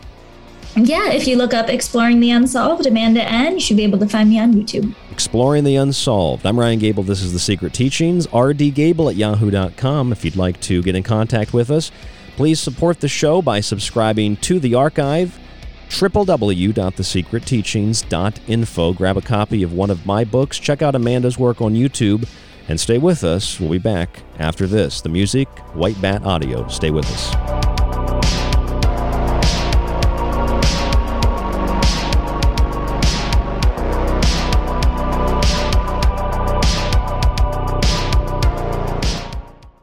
You could listen to this. And again, you know, people say David has no evidence, David has no evidence, but. I hate this channel. Or you could listen to The Secret Teachings with myself, Ryan Gable, five nights a week on The Fringe FM, and join us to explore the outer limits of history, symbolism, parapolitics, and more. We'll explore a little of everything, but don't take my word for it. I'm kind of like you. I'm a last of a dying breed, a generalist. That's thesecretteachings.info and The Fringe FM. If you're interested in all things that include the occult, from witchcraft to voodoo, and from mythology to alchemy, then why not check out the book Occult Arcana, complete with hundreds of beautiful images? Maybe you want to look at technology, black goo, UFOs, and demonic pacts made in the entertainment industry. Check out the technological elixir, black goo, transhumanism, and invoking AI. Or if that's not enough and you want a practical look at food, lifestyles, and ingredients, even those in your pet food, with free solutions to better health, then check out Food Philosophy. All three of these books are available in softcover or PDF at www.thesecretteachings.info. That's where you can read reviews, see pictures, and even order yours today. It not only supports the secret teachings and Fringe FM, but most importantly, it supports you. Hey there, I'm Ryan Gable of The Secret Teachings, and like my show, I like to associate with people and companies who are passionate about taking steps to a healthier life. ProOne Water Filters brings you simple to use systems for the home, business, and even the shower. They filter fluoride, heavy metals, and more, and their shower heads stop chlorine from being vaporized and inhaled. I've personally used their systems now for five years, and they're worth every penny sincerely. Our other affiliate, US Plus Health, is a small American company specializing in hydrogen peroxide solutions, isopropyl alcohol, and hand sanitizers with no additional ingredients like ethanol, chloride, or methanol. They use 100% U.S. materials at an FDA registered facility. Their simple, non toxic formulations are both safe and gentle. They evaporate quickly and leave no residue or stickiness. They're even recommended by the CDC, FDA, and WHO as opposed to other toxic chemicals like QACs. Find links to these affiliates, ProOne Water Filters, and US Plus Health on our website, www.thesecretteachings.info for links, or visit usplushealth.com and type in the promo code TST CLEAN they all say the same thing. They're all like, you know, over the last four years, everything good that happened was because of us. And we would have done more good stuff if it wasn't for those guys. And then the Democrats go, oh, we did all the good stuff. it's like you're all working for the same guy. Want more of The Fringe? Check out thefringe.fm for more information on your favorite shows. Also, don't forget to check out the Fringe mobile app or the other ways you can tune in through the Paranormal Radio app and TalkStream Live. Where the normal and paranormal collide, it's the Fringe FM. Attention, you are tuned into restricted airspace. Tune out immediately. This is KTLK Digital Broadcasting, The Fringe FM. This is The Secret Teachings. If you'd like to contact the show, email Ryan at rdgable at yahoo.com or find him on Facebook at facebook.com slash The Secret Teachings. Howdy, this is Joe Mars, and you're listening to The Secret Teachings. I'm Clyde Lewis from Ground Zero Radio, and you're listening to The Secret Teachings with Ryan Gable. Hi, it's David Childress from Ancient Aliens, and you're listening to The Secret Teachings. If you want the most unique blend of subjects anywhere on radio, from parapsychology, pop conspiracy, parapolitics, the paranormal, and symbolism, look no further than The Secret Teachings, airing Monday through Friday right here on The Fringe FM. Our topics, themes, and perspectives are not bogged down by rhetoric or ideological collective associations. It's just raw thought and consciousness. Check us out by visiting our website at thesecretteachings.info or the network fringe.fm. This is John B. Wells of Caravan to Midnight, and you're listening to The Secret Teachings. Gentlemen, thank you so much for the great work that you guys are doing. Uh, phenomenal show, for phenomenal interview, phenomenal questions, and uh, I'd be willing to come back at, any time and uh, explore other topics for discussion. So thank you for having me on today. Hi everyone, this is Mark Passio from WhatOnEarthIsHappening.com, and you're listening to The Secret Teachings with Ryan Gable.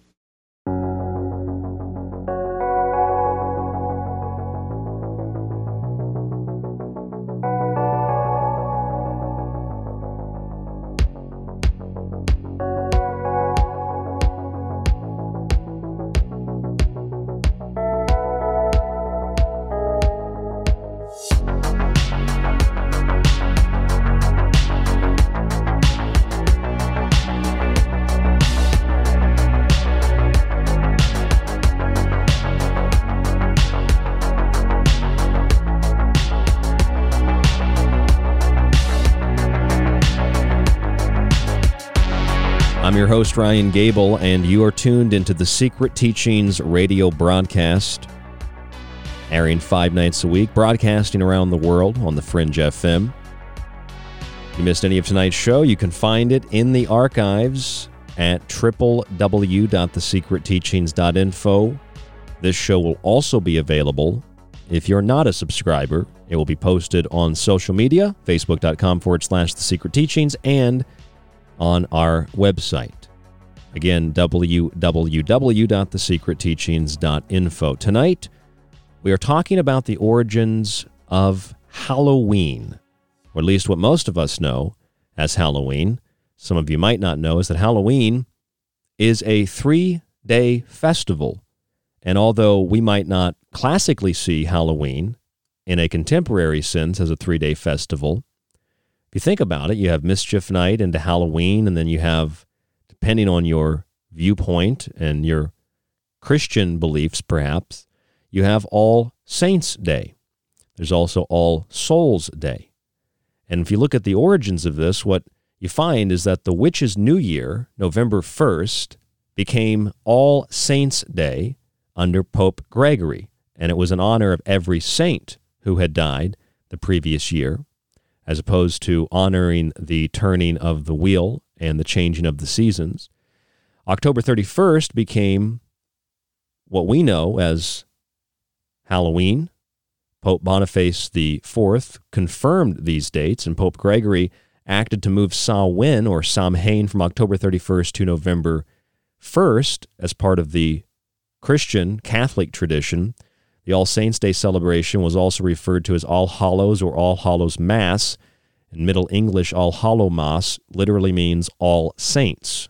The night before became known as Halloween. By about 1000 AD, the church made November 2nd All Souls Day in honor of all those who had died during the year. This, of course, is directly related to the original observation of the dead held by the Celts and earlier pagans, and of course others around the world. Thus, we can find an absolute thread between pagan beliefs and modern Christian or Catholic practices. So, we have a three day festival. We have what we know is Halloween, we have All Saints' Day, and we have All Souls' Day.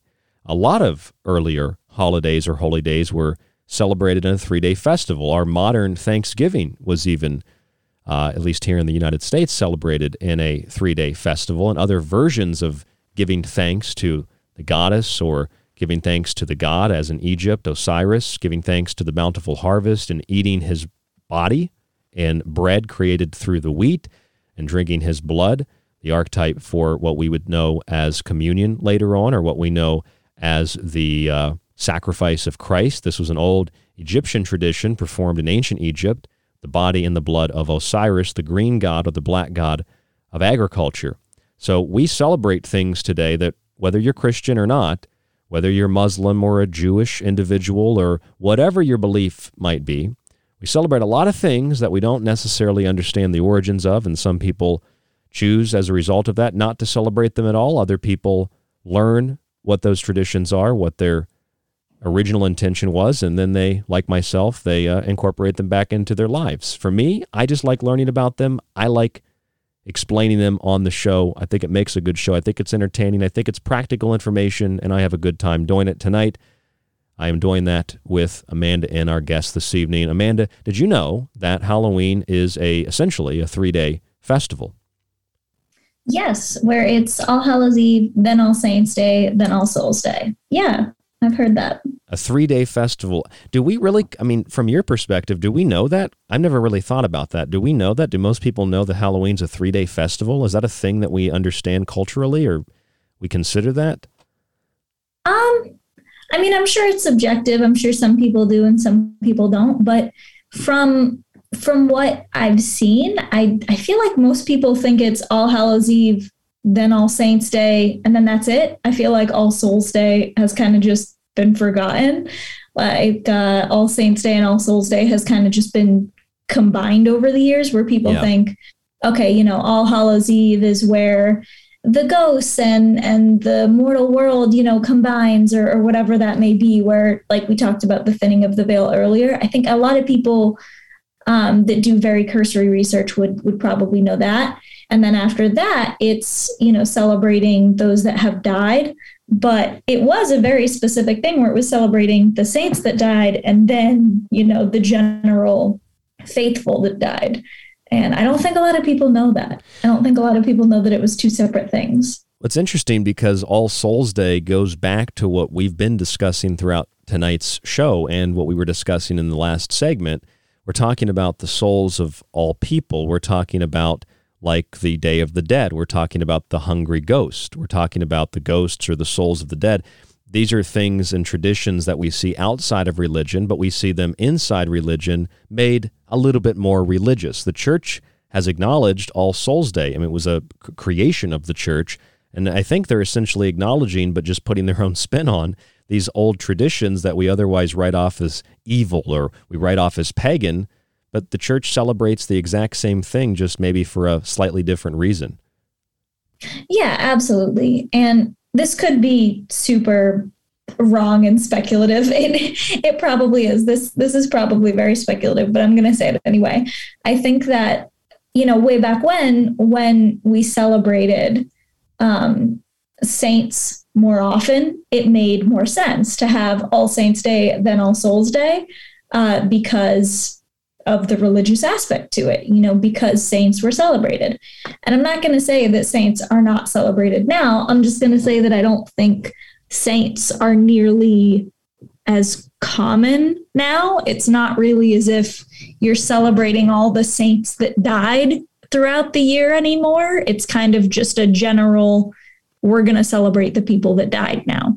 Um, so it it's become part of the general population. It's not, okay, we're going to celebrate the Christian saints that died and then the Christians that died. Now it's more of a celebrating those that died, generally speaking, if that makes sense. No, it makes sense. And um, I, I read something interesting that for uh, a long period of time in England, they actually didn't have uh, what we call a Halloween tradition. Uh, during the Reformation, they basically abolished uh, All Hallows Eve. They abolished the practice. It wasn't formally officially restored until 1928 by the Church of England. Something that yeah. I that I read and I thought that that was interesting. I mean, that means that Halloween as a modern practice in places like England is a relatively recent creation, uh, at least according to the church. Yeah, and in the 20s and 30s, Halloween was awful. Um, I know that there was a ton of vandalism, just so so many issues. It was almost just you know forget about it. It was almost just not actually done. It was almost abolished.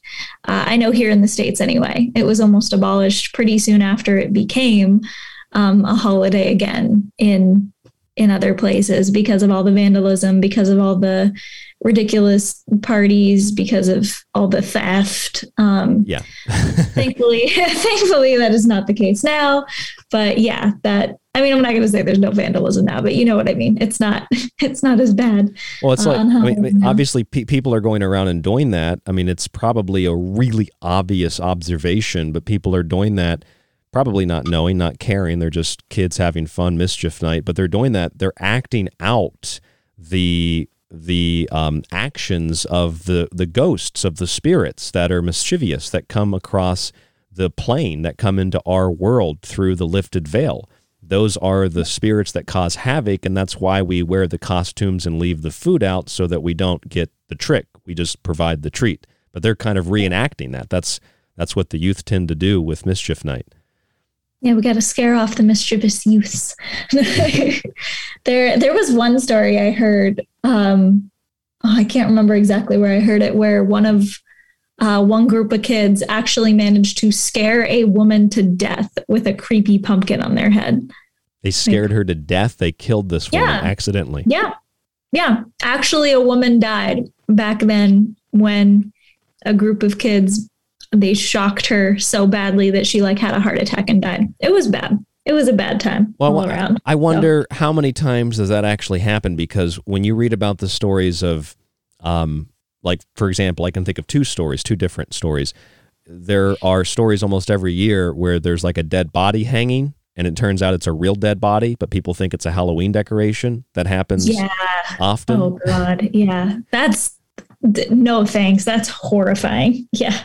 The the other thing is that probably doesn't in fact I know it doesn't happen as often as the the folklore suggests or culturally as parents believe is the razor blade in the candy. As far as I understand, that's happened like once, maybe twice, and now it's Yeah. a it's a big thing every year. Right. That is so uncommon. I had my fiance ask me two days ago. He goes, Hey, why do people put razor blades in candy? I'm like, they don't.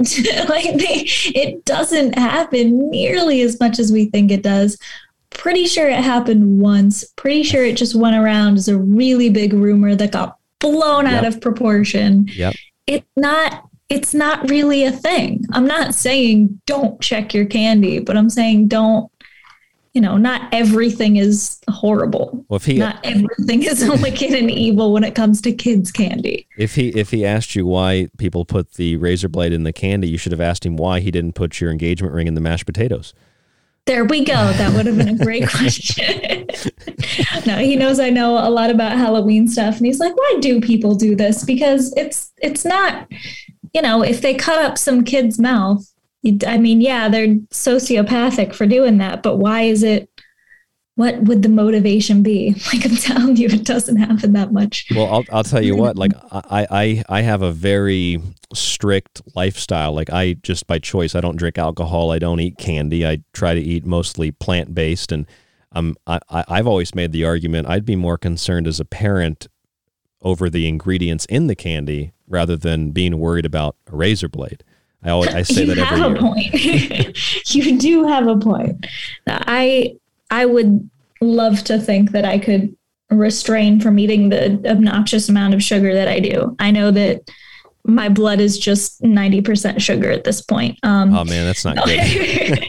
no, I, my gosh, I, I have, um, I have chronic conditions where I'm tired all the time and I try not to have too much caffeine because I know that's really unhealthy. But as a result, I end up having too much sugar in order to stay awake. so, Well, so it's a problem. ninety percent sugar. That's not that's not good, Amanda. No, But- I'm totally kidding. but that- it's, it's not that bad. Like genuine, other than, I mean, other than my literal chronic illness, I'm healthy. Well, I mean, I, that uh, I would assume if you like sugar, then Halloween really is your time of the year because you. I mean, you're going to get every kind of sugar you can get at the store. It's all available. See, the first week of November is my favorite time of the year because it's all on sale. Oh, you get the discount candy. I yeah, get the discounts. That's what I do. that is a much better way to celebrate it. In fact, you know, I think I would if if I was strapped for cash, I'd just celebrate holidays after the holidays. Then you get like discounted Christmas trees, discounted Halloween costumes. You know, save save a little money. Let me ask you this because we only have about eh, 10, 11, 12 minutes left. What about haunted houses? What, what do you think about haunted houses and more modern Halloween practices? Oh my gosh. Um, perfect timing. My episode coming out this Friday is all about my experience working in a haunted house. Um, I I worked in a haunted house. I won't say the name. In the episode, I think I just call it the warehouse. Um, I had a horrific experience, but uh, I, I know a lot of other people working there really loved it. You know, I'm not going to hate on the warehouse itself. Um, I McKamey Manor aside, I think that they're great. I think that I was they're about fun. I was about Yeah, to say it. McKamey Yeah. Manor, McKamey Manor, we don't talk about that. That's a whole other level of sadistic and masochistic going on there. But that aside, I think for the most part, I really do enjoy haunted houses. I think that they're really cool. I think that it's a really interesting way of celebrating the holiday because I I would argue that when you look at the traditions, it wasn't about scaring the people around you, it was about scaring away spirits. So I think it's interesting to put that spin on it and to add a little bit of horror to Halloween, um, all in good fun. Uh, I worked in one. I was dressed up as a creepy doll. I sat in the corner. People thought I was fake. They would come over to me and then I would scream in their face. It was a good time. Uh, nothing, you know, nothing against working in a haunted house. I the only reason why my experience was horrific and why I'll never go back is uh, I you can cut this if you need to. Uh, I was actually sexually assaulted in the haunted house by one of the workers there who continually kept like cornering me uh, very frequently, and it was awful. And I couldn't exactly prove it because the security cameras didn't have night vision, which is the stupidest thing I've ever heard of. In, in a haunted in a house, haunted house. Yeah. Right? You're in a haunted house. And I was in the coffin hallway where it was pitch black, surrounded by coffins. Not a great place to be sexually assaulted by an employee frequently because he was one of the security members. So, absolutely hated it for that reason and will not go back. But aside from that, aside from that experience, you know, it was really great and it was really entertaining um, and more wholesome behind the scenes than I'd think most people would even believe. Yeah, I got a tour one time. I didn't have a bad experience, but I got a tour one time of uh, Halloween Horror Nights in Orlando. And mm-hmm. it's just like anything else. You know, I, I actually went to film school, and they the, one of the first things they told us, they said, you know, there's two parts to film. Obviously, there's film and then there's audio. And if you watch a scary movie with no audio, eh, no matter what they show you on the screen, it's not really scary because you, you need the audio. It's kind of like that when you go behind the scenes and you see how the, the haunted house is made or the haunted whatever, um, or you see the people behind the mask. Obviously, it's not scary anymore, but you know, the, with McKamey Manor and other things that we have today in our culture, it's like people want to be more and more scared to the point of even in the case of that that particular haunted house, like it's to the point where people are signing waivers to be tortured, to have their nails pulled off, to be like beaten. I mean, that oh is, I think that is pretty sadistic or masochistic. Yeah. yeah, I had the episode about that place. I just, I can't condone it, you know, because I I obviously don't know these people. I don't want to say that this is for fact a thing, but if you're going into a place to be literally literally tortured, there's something not a hundred percent right with you upstairs. Um, if you want to have your fingernails torn off, I I would think that there's something not quite right. And, and maybe maybe seek a psychiatrist maybe maybe get some help if you want. I'm, I'm sorry you know that maybe that's very judgmental to say but I think that if someone is literally willing to have someone else tear their fingernails off and shave their head, then yeah, I think they need help. Okay. Well, let, well, I, let, I, think they need help. let, us be honest, it is judgmental, but I feel the same way. I think that someone might need a little bit of um, evaluation. However, you know, psychiatry sometimes can be just as scary as going into a haunted house.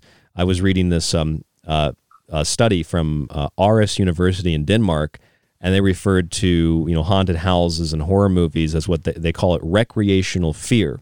And having studied psychology myself i think one of the major reasons people enjoy this kind of stuff at least ones where you don't get your fingernails pulled off um, is that you know you can experience something scary something horrifying your your your biggest fears and you can do it knowing that you know you're not going to have uh, you're not going to experience the consequences of actually being in that horror movie. You can watch that movie, eat popcorn, and experience something from the comfort of your own couch. So we can go into like the human mind, pull out the things we're scared of, experience them, and, and you know with sound and with visuals and with flashes of light and etc. With props in the case of haunted houses.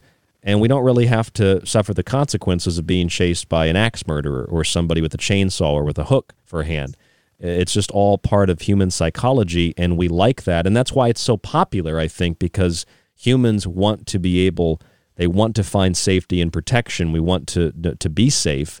And so we watch these things because we can experience horror from the comfort of our own home without actually having to deal with it firsthand. And plus, the world is usually, for most people, horrifying enough. So if you can experience something like that without having to to actually experience in it experience it i think that's why a lot of people enjoy it psychologically speaking anyway. I, have come to, to like scary movies again myself. Yeah it's horror with safety. You know when i was working in the haunted house i did have some people that like almost egged me on and i feel like they wanted me to attack them, attack them? in, a, in, a, weird way. Like they they they egged me on. They were like oh you're not scary and they would like get in my face. I'm like dude i'm not allowed to touch you. I don't know what you think is going to happen here but i'm just going to sit here and do my job you know please move on. Um, so I, I did have some people that you know tried to egg me on and, and they wanted that fear. And i think that that it, to some extent, it's fine. But I think that when it reaches points of McKamey Manor and you know, literal torture.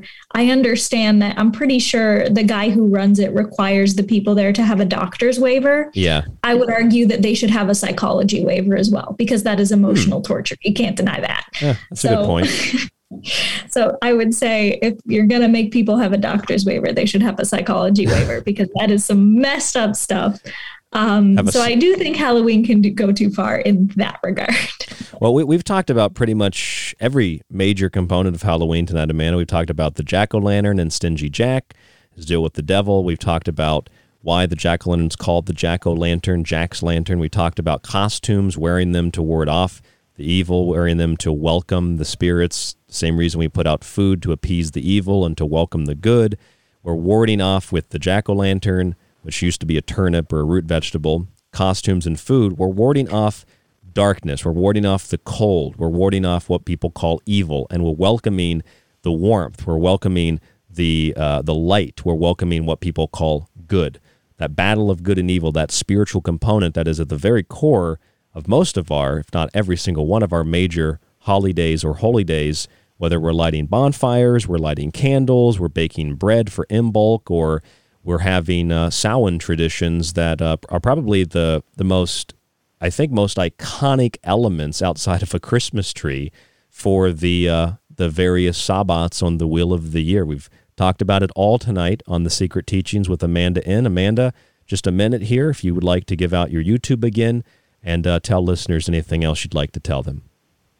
Yeah, absolutely. If you look up Exploring the Unsolved, Amanda M on YouTube, you should be able to find me. Uh, I mostly talk about, you know, debunking uh, some more ridiculous conspiracies and talking about folklore, the origins of where things come from. That is what I love to talk about. I will always take recommendations if you leave them in my comments. Uh, this upcoming week, I'm going to talk about uh, how I worked in a haunted house for a little bit. And I might add a few more kind of creepy story times here and there throughout my channel. So be on the lookout for that. Excellent. I appreciate you coming on the show. You have a good voice to contrast my deep voice, so I appreciate that. Thank too. you so much for having me. Yeah. Yeah. Amanda M on YouTube. I'm Ryan Gable. This is The Secret Teachings. And uh, does your show get posted weekly, same time every week? Uh, yep, weekly Friday at 2 p.m. Eastern Standard Time. Friday at 2 p.m. Eastern Standard Time on YouTube. Go check Amanda out. And don't forget about the Fringe FM, The Secret Teachings, airing five nights a week. Five nights a week, Monday through Friday. Amanda, thank you so much. We will talk to you soon. And for the rest yeah, of you, absolutely. And for the rest of you, we'll also talk to you soon on the next broadcast. www.thesecretteachings.info, rdgable at yahoo.com. Please grab a book, subscribe to the show. Occult Arcana has so much of what we discussed tonight and more just everything we discussed tonight pretty much in a small little section of the book. It's a huge book. Grab a copy or get a free copy when you subscribe for one year. Again, rdgable at yahoo.com, www.thesecretteachings.info, facebook.com forward slash the secret teachings, and also check us out on Patreon for behind the scenes videos and more. We're beginning to grow the Patreon page. You basically tell me what you want to see, what you want to hear on Patreon. That's Patreon, The Secret Teachings, or just go to our website. Everything is there. www.thesecretteachings.info. Stay safe, stay informed, stay healthy, and we will talk to you on the next broadcast as the wheel turns here on The Secret Teachings.